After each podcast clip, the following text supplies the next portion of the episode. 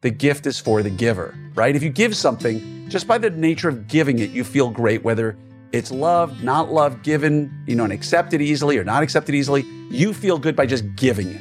This, this, this is the Orthopreneur Show with Glenn Krieger, talking about the things you never learned in school, like marketing, management, and leadership.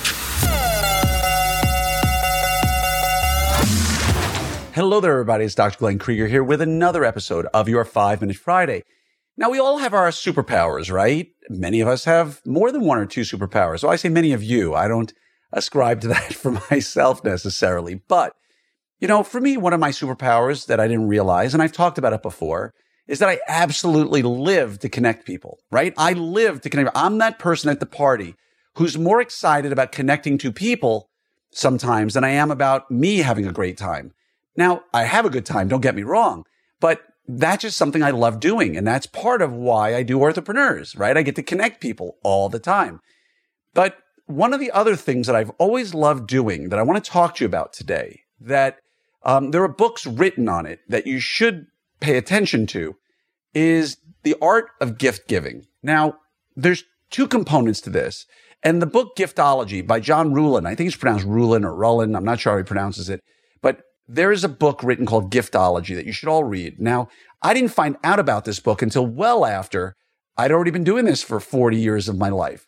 Now, there's, there's two ways to give gifts to help build your business, to help build your personal network, to help in any way you can. And I want to talk about them. The first is not the way, not the way to do it is, ooh, if I give somebody a gift, they're going to give me something in return. Kind of like in some very simplistic term, if you've ever read Robert Cialdini stuff, the law of reciprocity, right? The reason you'd get a dollar bill from a poll in the mail back in the day. Yes, people, they used to give you a dollar attached to a poll because if they gave you a dollar, it was harder for you to say no, right? That's the first kind of gift. And I'm not talking about that.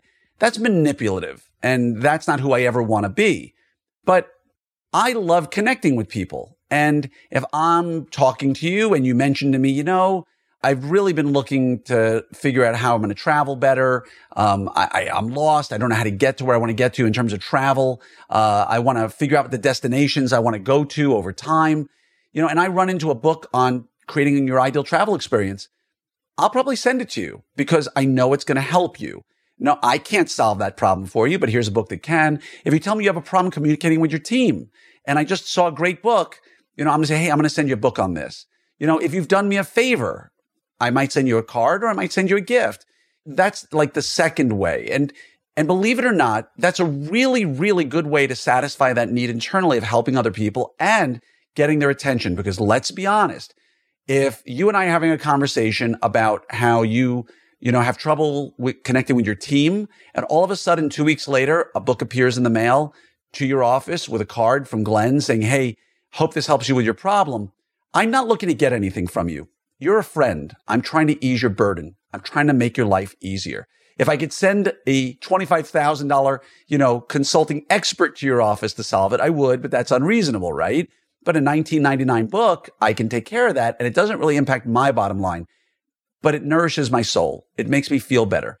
And even more importantly for this illustration, how do you feel when you get that book? Now, if you're like most people, you're going to feel really good. You're going to feel taken care of. You're going to feel like someone listened to you and you're going to feel like maybe you have a solution to a problem or you just feel good in general. The average Joe doesn't get a gift in the mail and go, oh, another one of these stupid books. Maybe you're like that. And I would suggest some good therapy. but for most people, they're going to get something in the mail and feel really good. And you as the giver should feel good because of that. And, and that's when people get a gift from me and they say, well, thank you so much. I always remind them of the famous saying, the gift is for the giver, right? If you give something, just by the nature of giving it, you feel great, whether it's loved, not loved, given, you know, and accepted easily or not accepted easily. You feel good by just giving it. And so I want you to give some thought to that. Now, I have also recently heard that if you want to get into the, the mailbox, if you will, if you want to get front and center with some famous person you want to speak for you, or you want them on your podcast, or you want to do something with them, you send them an outrageous gift.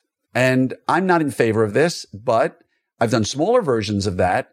And I was with somebody who's pretty well thought of who said someone once sent him a bag of money, sent him a thousand dollars.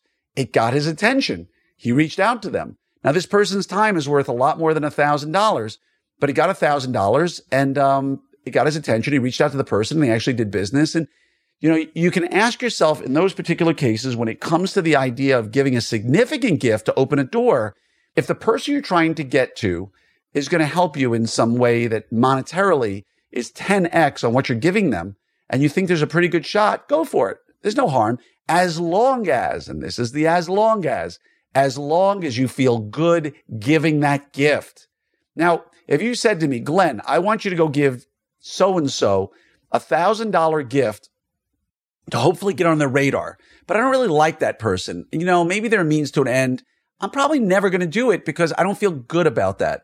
But if it's somebody I know, maybe it's a, a personality who runs a podcast or a website that's really helped me in my life, and I really would love to get them speak at, say, Orthopreneur Summit, I wouldn't be against the idea of sending a huge gift to get them on the radar if I can't get them any other way. Like, let's say The Rock, right?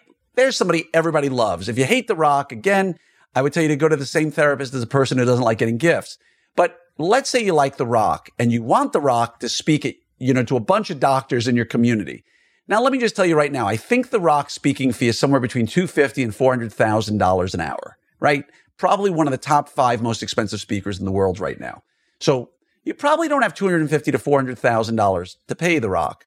But what if you wanted to get The Rock on your podcast or you wanted to get, you know, five minutes with The Rock you know, or a letter from The Rock or something like that that you felt you could leverage in some way that would be worth something to you for whatever reason. And I can't come up with a situation, but you know what I'm talking about. Would it be worth it for you to send him some sort of gift that was unique, different from what everybody else sent to get his attention with a note? Hey, I would love to just four minutes of your time because I really respect you, care for you. Now you might be throwing a thousand dollars in the garbage or you might be investing $1,000 into that ability to have that four minutes with him. But again, you'd be very, very surprised what that gift can do. And last, but certainly not least, a good word goes a long way. Yes, I'm that guy who walking into the supermarket, someone's walking out and they have something nice on. I will simply say, Hey, that looks amazing. Even though I don't know them, just because I want to brighten their day and give them a compliment. And it's been proven through studies that doing that sort of stuff makes you feel good and makes others feel good. And so the gift you can give people is saying nice things. I've reached out to people who are big influencers on social media simply to say something nice to them. And I've actually gotten their attention that way. Not that that matters a ton, but the gifts you give physically and the gifts you give verbally, do more of them, right? Take care of the people around you. If giving gifts doesn't bring you happiness, start giving more gifts and see if that changes. But my point here is read the book Giftology, start giving more gifts in your life, and remember, the gift is always for the giver.